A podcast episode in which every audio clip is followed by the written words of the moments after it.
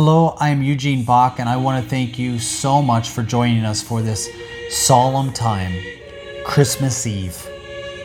To be with Back to Jerusalem as we do our 12 days of Christmas prayer for the persecuted church.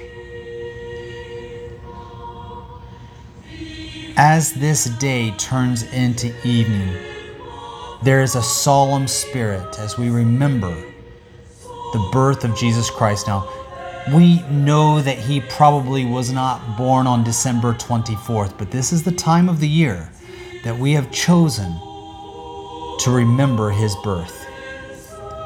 And during this 12 days of Christmas countdown, we're asking all of our partners and friends around the world to join us to pray for the persecuted church. 12 days of prayer. This is day 11. And on the 11th day of Christmas, my Savior gave to me a burden for the people of North Korea. Let's be honest, North Koreans are living in an earthly hell. The government of North Korea has done everything in their power to remove Jesus and the story of Christmas as far away from their peninsula as possible. The people are suffering every single day without knowing that there is a Savior that came to earth, born in a manger, and died for them. This Christmas, many Christians will be spending their Christmas in gulags.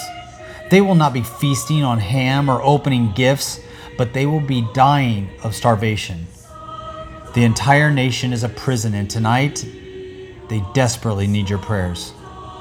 For Christmas Eve, let's gather together as families and churches and pray for our brothers and sisters in North Korea. Let's get on our knees and pray that the warm, loving Spirit of Christ breaks through the cold, sterile, isolated, guarded walls and sets the captives free. North Korea is no stranger to the baby in a manger. Revival fires once burned so hot in North Korea that Pyongyang was literally nicknamed the Jerusalem of the East. Churches were filled, Bible schools were packed, and missionaries were on almost every corner handing out tracts to passerbys. In North Korea, everybody celebrated the birth of Jesus Christ. But in order to see that again, it's going to take more than just a nostalgic story of days gone by. It's going to take prayer and sacrifice. Not the kind of prayer that comes cheaply, but the kind of prayer that requires Christians from around the world to stand in the spiritual trenches with their brothers and sisters of North Korea and abandon their regular pastime activities for the spirit of a warrior.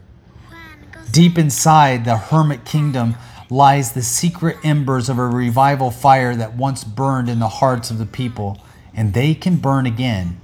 If you would like to pray for North Korea beyond just tonight, you can go onto our website and search for the North Korea 30 Days of Prayer, where we have a 30 day prayer guide just for North Korea. And you can spend the very first 30 days of 2021 praying for the people of North Korea.